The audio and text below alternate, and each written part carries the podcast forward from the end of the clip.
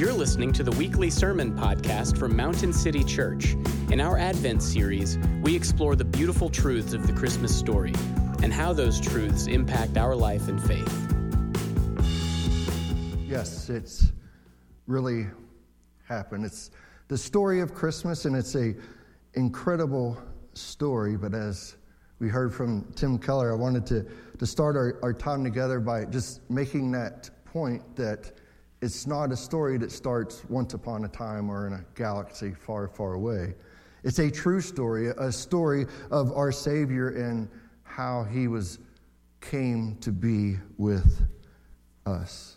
So today we're going to be looking at the Christmas story, the announcement to Mary that she will be giving birth to the Savior. This is found in Luke 1, and we're going to be reading verses 26 down to 38. So let me read them real quick for us to get us an idea. And then what we're going to do is I'm going to kind of give us the backstory, give us the what's happening whenever all this happens.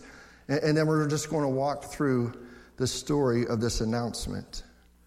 So in Luke 1, it says this: In the 6th month, the angel Gabriel was sent from God to a city in Galilee named Nazareth, to a virgin betrothed to a man whose name was Joseph, of the house of David, and the virgin's name was Mary.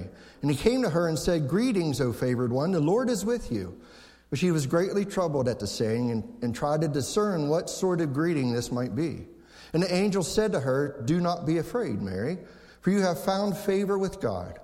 And behold, you will conceive in your womb and bear a son, and you shall call his name Jesus. He will be great and will be called the Son of the Most High. And the Lord God will give to him the throne of his father David. And he will reign over the house of Jacob forever. And of his kingdom there will be no end." And Mary said to the angel, "How will this be, since I am a virgin?" And the angel answered her, "The Holy Spirit will come upon you, and the power of the Most High will overshadow you. Therefore the child to be born will be called Holy, the Son of God. And behold, your relative Elizabeth in her old age has also conceived a son, and this is the 6th month with her who is called barren. For nothing will be impossible with God." And Mary said, "Behold, I am the servant of the Lord, let it be to me according to your word." And the angel departed from her. Let's pray. Father, we just ask for your word again. We know it never comes back void, Lord. We just pray for your Holy Spirit to work through me and in the hearts of everyone that may be listening, Father. Lord, we pray that your Spirit does the work along with your word. Lord, that's how we change. And if we're here today and we don't know you, Lord, we pray that this gospel news, this good news of this Savior who was born will fall on ears that you have caused to hear. And may they then turn from whatever they are trusting in life and turn and trust and believe in you. And for all of us who know Christ, Lord, we want to be like Mary, simply in the way that she was indifferent to whatever God may have for her. That's the life of a Christian. And Lord, we pray that we will see that today, and we will savor all that he has done for us. We ask that in Jesus' name. Amen. So our story begins today in a small town of Nazareth, and a young carpenter named Joseph has fallen in love with a young woman named Mary. Now, when I say young, I'm talking like 12 to 14 years old. This is about the ages of these folks from the best that the scholars can tell. In fact, he was so in love, he went to his dad about marrying Mary. So Joseph goes to his dad. Now, that might be a little bit different for us, because usually when things maybe are done properly in some sense, that the guy will go to the father of the one that he's asking to be married to ask his hand for her in marriage, right? For her hand in marriage. He's asking the dad, but this is not how it happened in first century Galilee. Is it a custom for the dad of the groom to go and talk to the dad of the bride? And then they work out a covenant. And in this covenant, there is some sort of compensation. And this is just out of respect for the two families. So this is kind of what's happening in the background as we're dropping in to Gabriel's announcement. With this covenant in place between the two fathers, Joseph was free to ask Mary to be his bride. This would involve a ring, much like today's engagement. It would involve a ring and the proposal. And maybe a little bit different than the way we do things today is this would happen in front of friends and family. And the main reason why this would happen in front of friends and family is to make sure that Mary is not under any duress in this decision. I don't know, maybe being in front of friends and family, I'm sure it's not quite as bad as being in a football stadium or something when folks do it that way. But that's why they did it this way. This would begin the period of time between the engagement and the consummation, known as the betrothal. And this is where we're picking up our story. When the betrothal began, everything changed for Joseph and Mary except their addresses. So their lives have changed. So a covenant was made between the dads. The price was settled.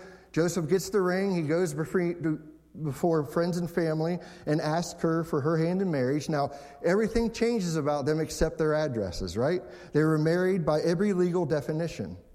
However, they did not live together and did not consummate their marriage. This was a season set aside to learn to love each other deeply, to depend on and trust each other fully, to be set apart for one another. Now, you're going to hear, as we talk about this, you're hearing the story of the bride, the church, and the groom, Jesus, and how it's a little bit different than the way we celebrate our weddings. For Joseph, there was a home to build, right? So they're in this betrothal of time. It's time to go build a home for him and Mary. So he would spend time working with his dad as a carpenter, obviously, because he handed that down to Jesus. We know Jesus was a carpenter, so it's probably handed down from one generation to another. That's usually how things happen back then. So he's preparing all of that, right? For Mary, it is a time of preparation also. She still lived with her parents, but in very real sense, she has been given a new identity, right? She has been set apart for a wedding feast and a marriage. Isn't that neat? Set apart for a wedding feast and a marriage. But if you read Revelation, you know that's where we're headed as the bride of Christ. That's where we're headed. So Joseph, again, would spend his days working in the family business and his free time preparing this home. Mary would spend her days arranging her wedding day apparel, building her hope chest filled with items she would need to set up home in a new house as she patiently waited for Joseph to come get her. See, that's a big difference. The bride is preparing herself for the groom to come get her. That's what we as a church are doing.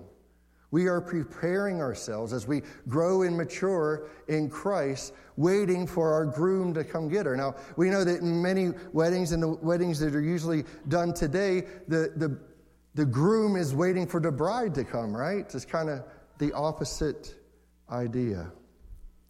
So this is the point in time where the story of the birth of our Lord and Savior breaks in. This is what's going on in Joseph's life. This is what's going on in Mary's life. And we read in Luke 1:26, it says, "In the sixth month, the angel Gabriel was sent from God to a city of Galilee named Nazareth, to a virgin betrothed to a man whose name was Joseph, of the house of David, and the virgin's name was Mary." So now we kind of know what's happening here, what's going on in the whole plot, within the whole narrative of the story. Of all the places and people in the world, God chose a lowly girl that did not have much significance. Mary was among the lowly. Like many people in Israel, she was a poor, uneducated peasant living in a small country town far from the center of power. She didn't know that, or did she care? She was getting married. She didn't realize that. She didn't know that. She was going to be married. Gabriel's appearance shows us something about God, though. It shows us something about who he is and his character and how he relates to us. And what God shows us about God is his grace is for the lowly. His grace is for the lowly. And God showed grace to Mary, simply in the way that he said hello to her. This is how we know he was showing grace to her. In verse 28, he says, "And he came to her and said, 'Greetings, O favored one, the Lord is with you.'" Greetings, O favored one. God is with you, not because of any merit within Mary, but simply because of God's grace. He just simply chose to lavish his grace on Mary. Nothing within her, nothing special about her. It's his decision. A wonderful God that we serve. Luther paraphrased this greeting like this: "O Mary, you are blessed. You have a gracious God. No woman has ever lived on earth to whom God has shown such grace." Now, I think it's worth mentioning here that some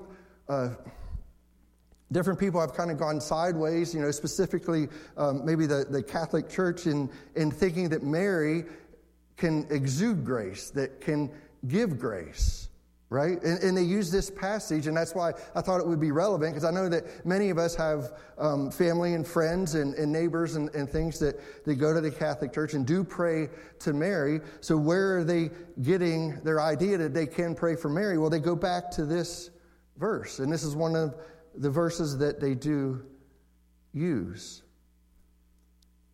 See, the angel's greeting has been misunderstood.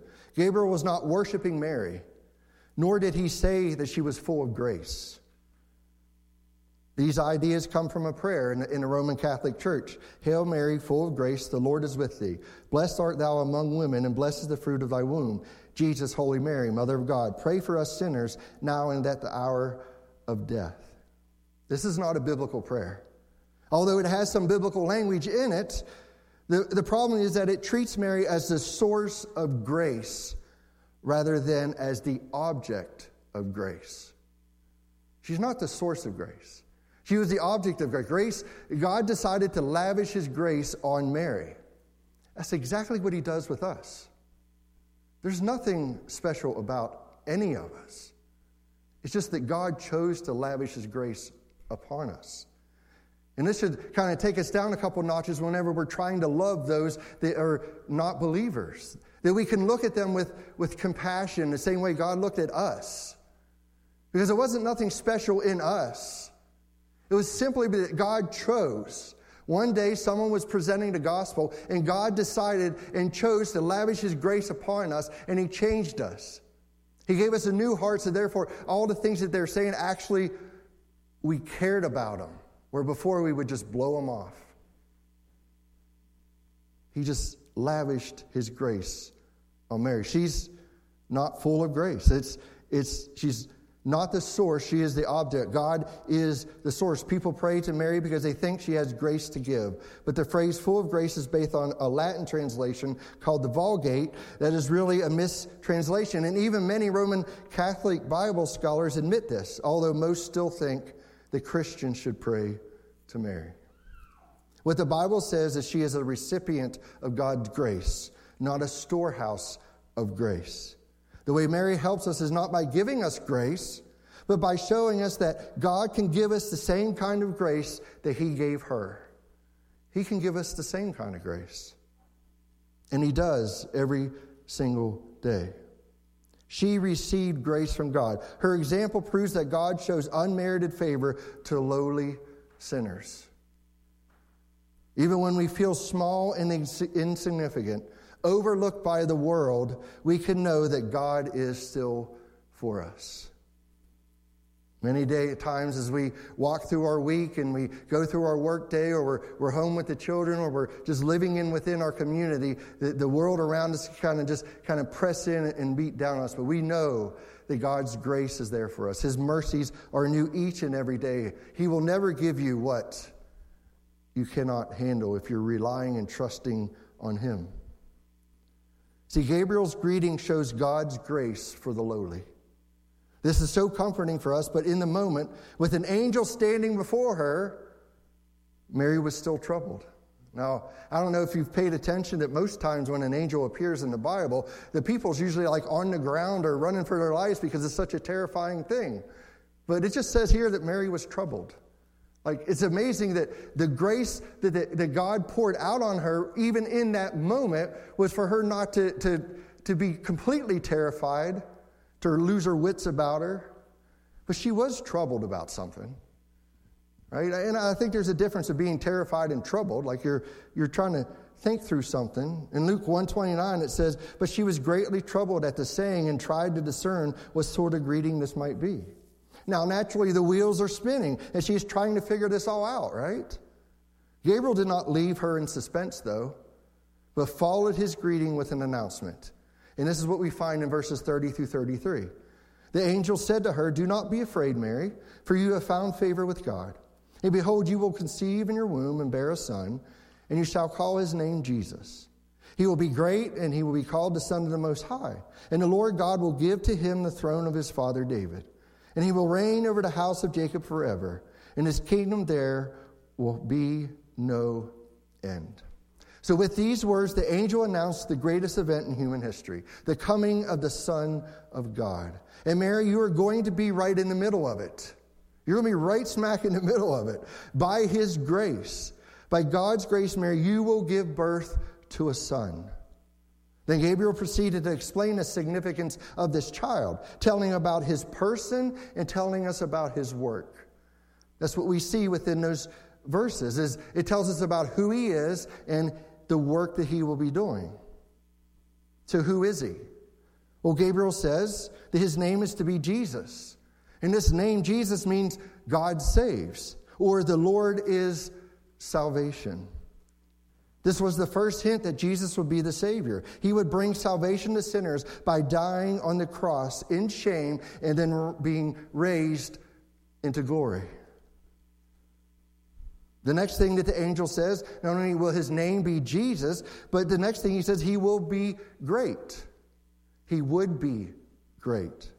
To understand this, we kind of got to look at the whole chapter and go back, because what Luke has done is using a literary device of comparison by showing us John's account and then showing us Jesus' account. So maybe later on today or this week you can read both accounts, and there's a really good comparison about the two people and how much greater Jesus is. Right? Those two accounts by Dr. Luke are comparing and contrasting each other to show us how much greater Jesus is than John. Gabriel appeared, if we look back at John's story, Gabriel appeared to Zechariah and said that John the Baptist would be great before the Lord. Right? But Jesus is Lord.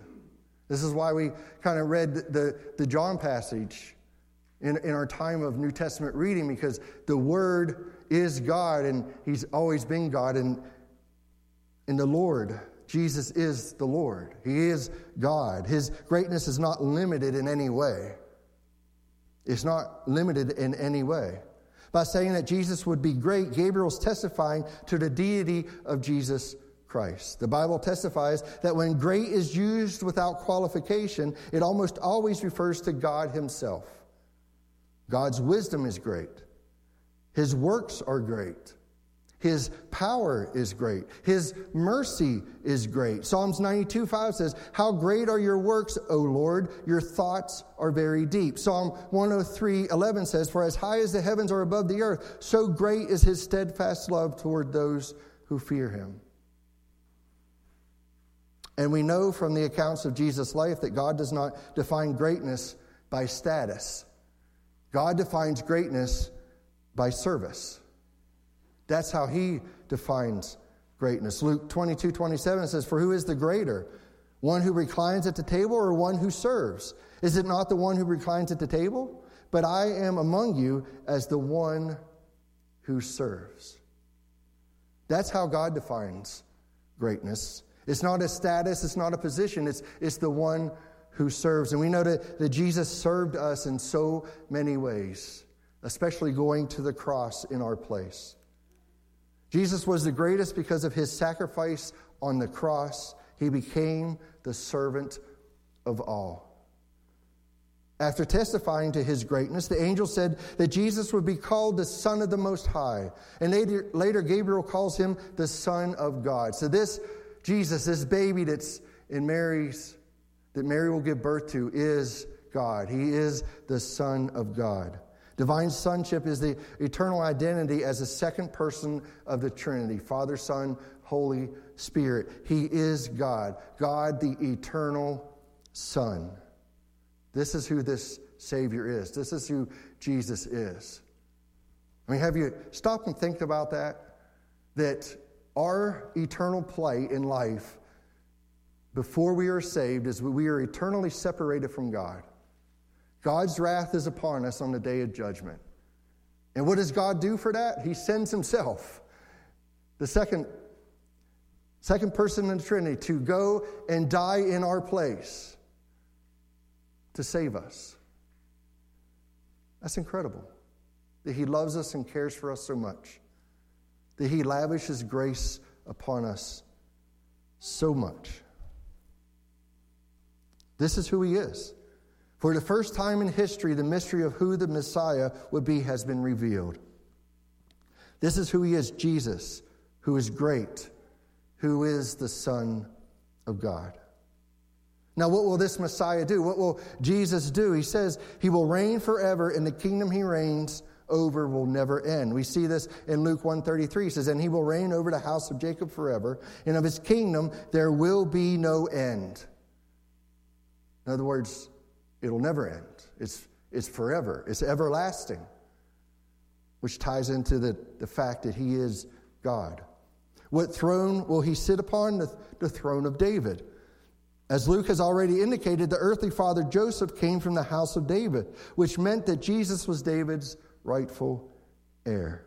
Long ago, God promised David that his son will have a kingdom that would never end. In 2 Samuel 7:13, it says, he shall build a house for my name, and I will establish the throne of his kingdom forever. In 2 Samuel 7:16, it says, and your house and your kingdom shall be made sure forever before me. Your throne shall be established forever. So the reign of King Jesus will last forever. It's much different than any other king or any other president that we may have. He is an eternal king. It'll last forever. These ancient promises were fulfilled in Jesus Christ, who is the Son of David and Israel's eternal king. This was the angel's announcement. This is who he is. This is what he's going to do. Mary would give birth to a son named Jesus, who would be the great Savior and the Son of God, the most powerful ruler in the history of the world. And the amazing thing is the way that he rules and the way that he reigned while he was on earth is by serving others. He served each one of us here, if we were in Christ today, by going to the cross in our place. The question for us is do you trust that promise? Is this the God that you worship every day? Or have you formed a God in your own image or in the way that you think God should be? This is who he is. This is what the Word of God shows us who he is. It was written so that you would know for sure, so that you would believe in Jesus as your Savior, worship him as your great God, and serve him as your everlasting King. Is he king over your life today? I mean, has he even made it king over your schedule for next week? So many things that we could be doing with our lives, and technology and just the world we live in makes things so much easier. And I know it makes it so much harder. We have all this free time. I get that. I struggle with that too. But if he's king, and he saved me, he lavished his grace upon me, then what am I doing to serve him? What am I doing to serve him? And many times we can serve him just like the Great Commission says, as you go. So everybody has to go to work because the Bible clearly says if you don't work, you don't eat. So if you're going to work, you can serve him as you go by proclaiming, by loving, by serving others, and telling them of the good news, especially this time of season where everyone's just a little bit more open to hearing about it. Do you serve him as king?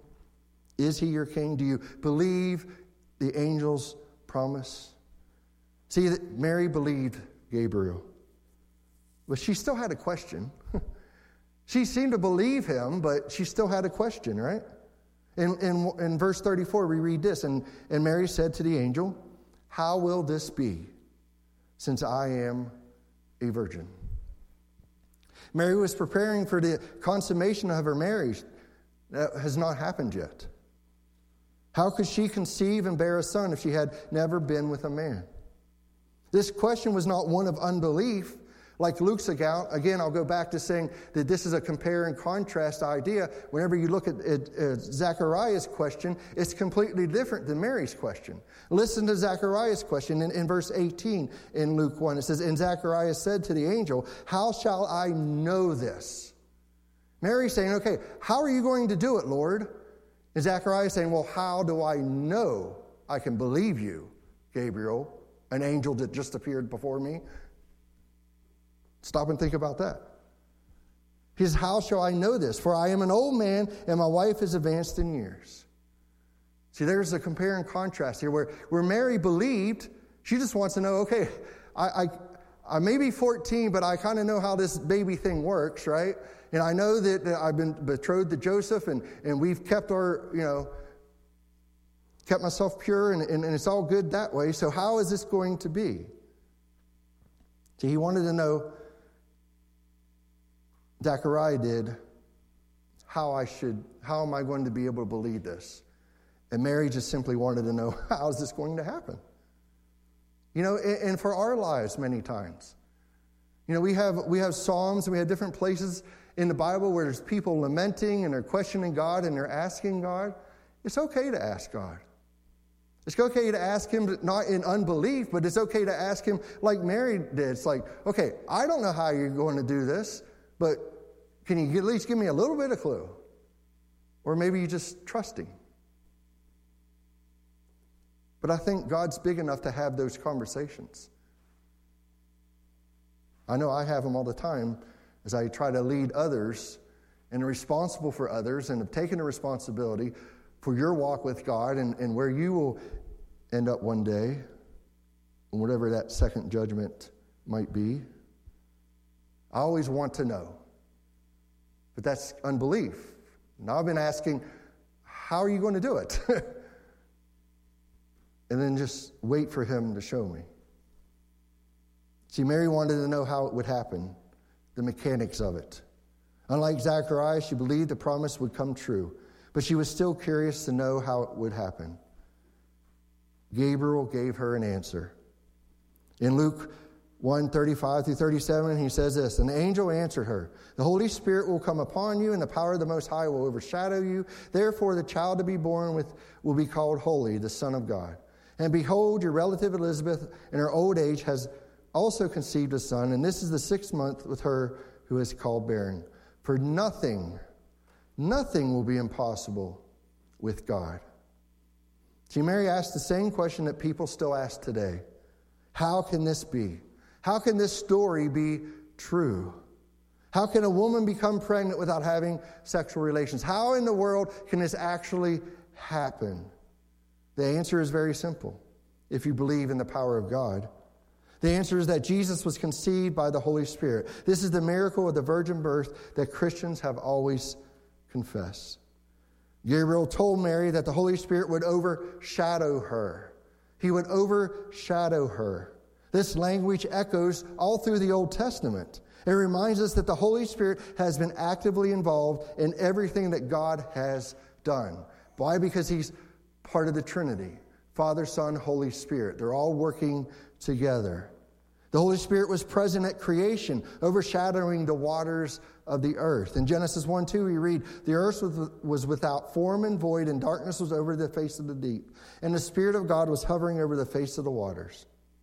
The Spirit was there at Exodus, overshadowing the tabernacle. Exodus 40 says, "Then the cloud covered the tent of meeting, and the glory of the Lord filled the tabernacle. And Moses was not able to enter the tent of meeting because the cloud settled on it, and the glory of the Lord filled the tabernacle."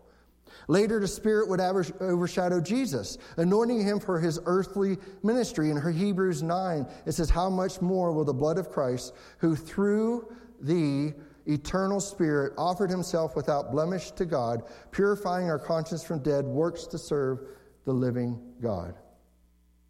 And even by the Spirit, he was raised from the dead. Romans 1:4 says, and it was declared to be the Son of God in power according to the Spirit of holiness by his resurrection from the dead, Jesus Christ, our Lord. Then you know what? The Spirit even overshadows the church today. Acts 1:8 says, but you will receive power when the Holy Spirit has come upon you, and you will be my witness in Jerusalem and in Judea and Samaria and to the ends of the earth. See, the Holy Spirit's been at work from the beginning of time. He's been working, and he's been overshadowing. He's been doing things instant amongst us. And he's always been part of the church. He's always overshadowed the church. He's given us the power to go and do what we cannot do on our own.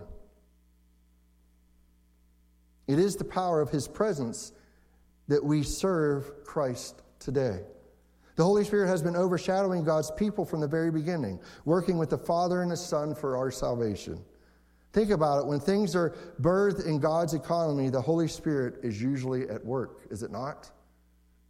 He took the formless void and made it form as the earth, and he took the church and made it the church at Pentecost. He even does it within us. So it's creation, it's new birth, it's the birth of Jesus. This is the Holy Spirit working.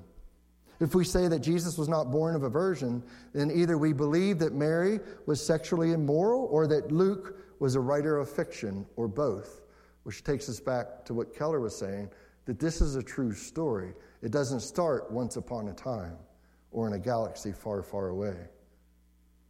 Even worse, we deny the deity of Jesus Christ because it is his conception by the Holy Spirit that makes him the Holy Son of God. This event is the defining point of what we just talked about in our Slaves No Longer series. We were looking at Romans 6. When we started that whole series by looking at we are either born in Adam or we are in Christ. If there is no virgin birth, then there is no union with Christ. That is different, separate, other than union with Adam. Because that means Jesus was just a man instead of God and man. So therefore, our whole salvation goes away.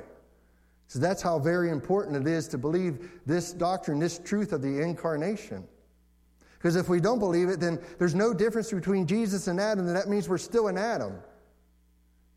That means our eternal life will be separated from God because he's not the Savior. It's so very important. So Gabriel declares that nothing will be impossible for God. Nothing will be impossible for God.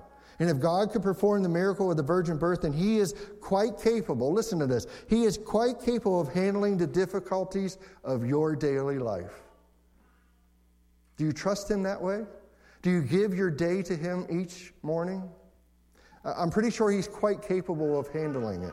He is quite capable of helping us through it. Do you believe this today? Do you trust in this? Do you live this today? See, Mary believed it. And what a difference it made in her life. Mary's answer to the angel shows us a life of indifference. That's what I entitled today's message, a life of indifference. And brother and sister, we need to be striving for a life of indifference. Look what she says in verse 38.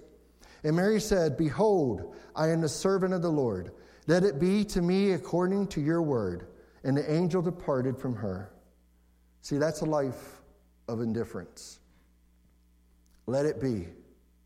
To be spiritually indifferent is to be at a place where you hold no preference apart from the preference that the will of God be done here, today,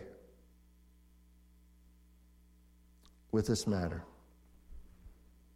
That's a life of spiritual indifference. Is to be at a place where you hold no preference apart from the preference that the will of God be done here, today, with this matter. This is what Mary shows us. Behold, I am the servant of the Lord. Let it be to me according to your word. She lived a life of indifference. It's like, okay, you've lavished your grace upon me. I am your servant. I will do whatever you ask of me, because I know that you are a good God, and everything that you will have me do is for my good. It is for my benefit. This is the life of a Christian. We are not setting our own agendas for life, for the next month, for the next week, or the next day. We are seeking God's will for what we are to do. That's how we're taught to pray, is it not? Pray then like this: Our Father in heaven, hallowed be your name. Your kingdom come, your will be done on earth as it is in heaven. Paul even showed us he lived like this, didn't he? He lived a life of indifference. In Philippians 1, we read, For I know that through your prayers and the help of the Spirit of Jesus Christ, this will turn out for my deliverance. Remember, he's in prison here, right? And he's saying this.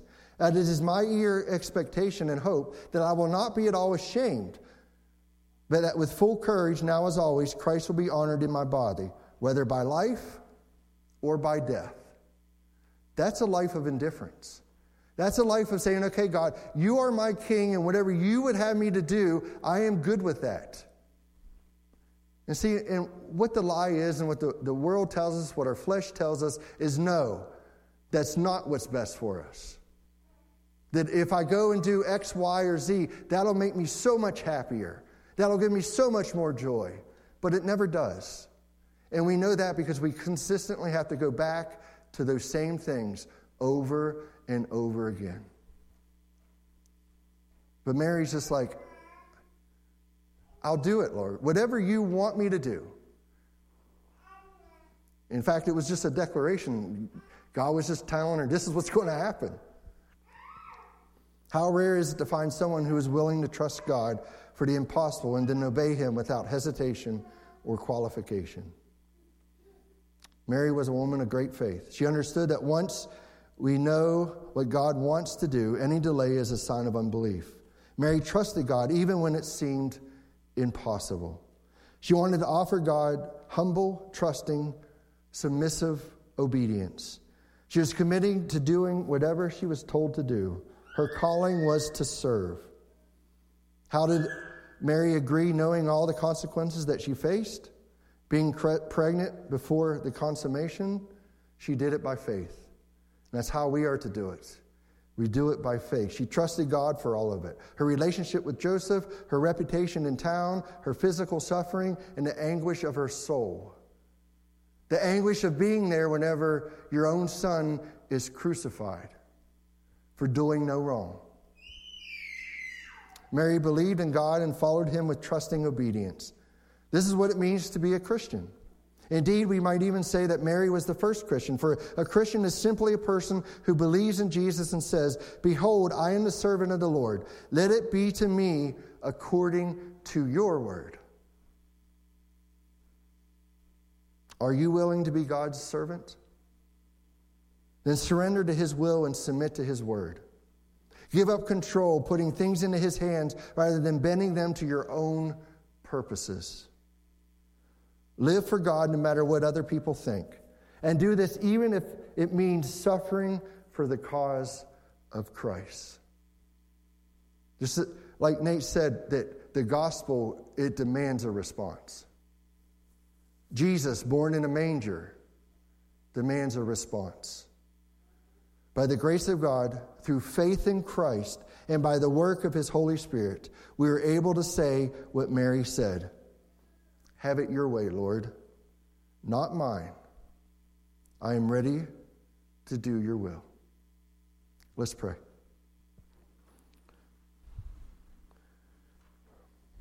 Father, what a wonderful gift that you've given us through your Son, Jesus. And we are reminded this Christmas season of this wonderful grace that you have lavished upon us. And Lord, we ask the Holy Spirit to help us, to check our hearts, to show us in what areas of our lives that we have not given over to King Jesus.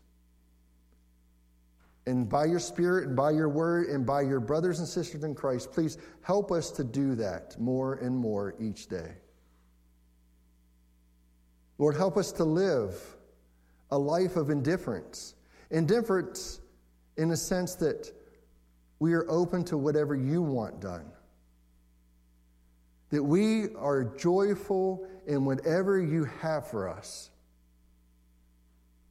Even though it may cause temporary suffering, we know that you have a greater plan, and we know that our destination is secure in you.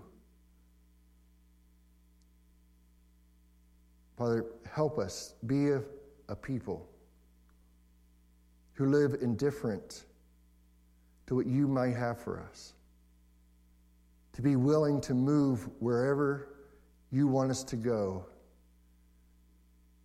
to love and to care for others. Lord, we ask all this in Jesus' name. Amen. Thank you for listening to the weekly sermon podcast from Mountain City Church. To learn more about our church, visit our website at mountaincty.church. Thanks again, and may the Lord bless your week.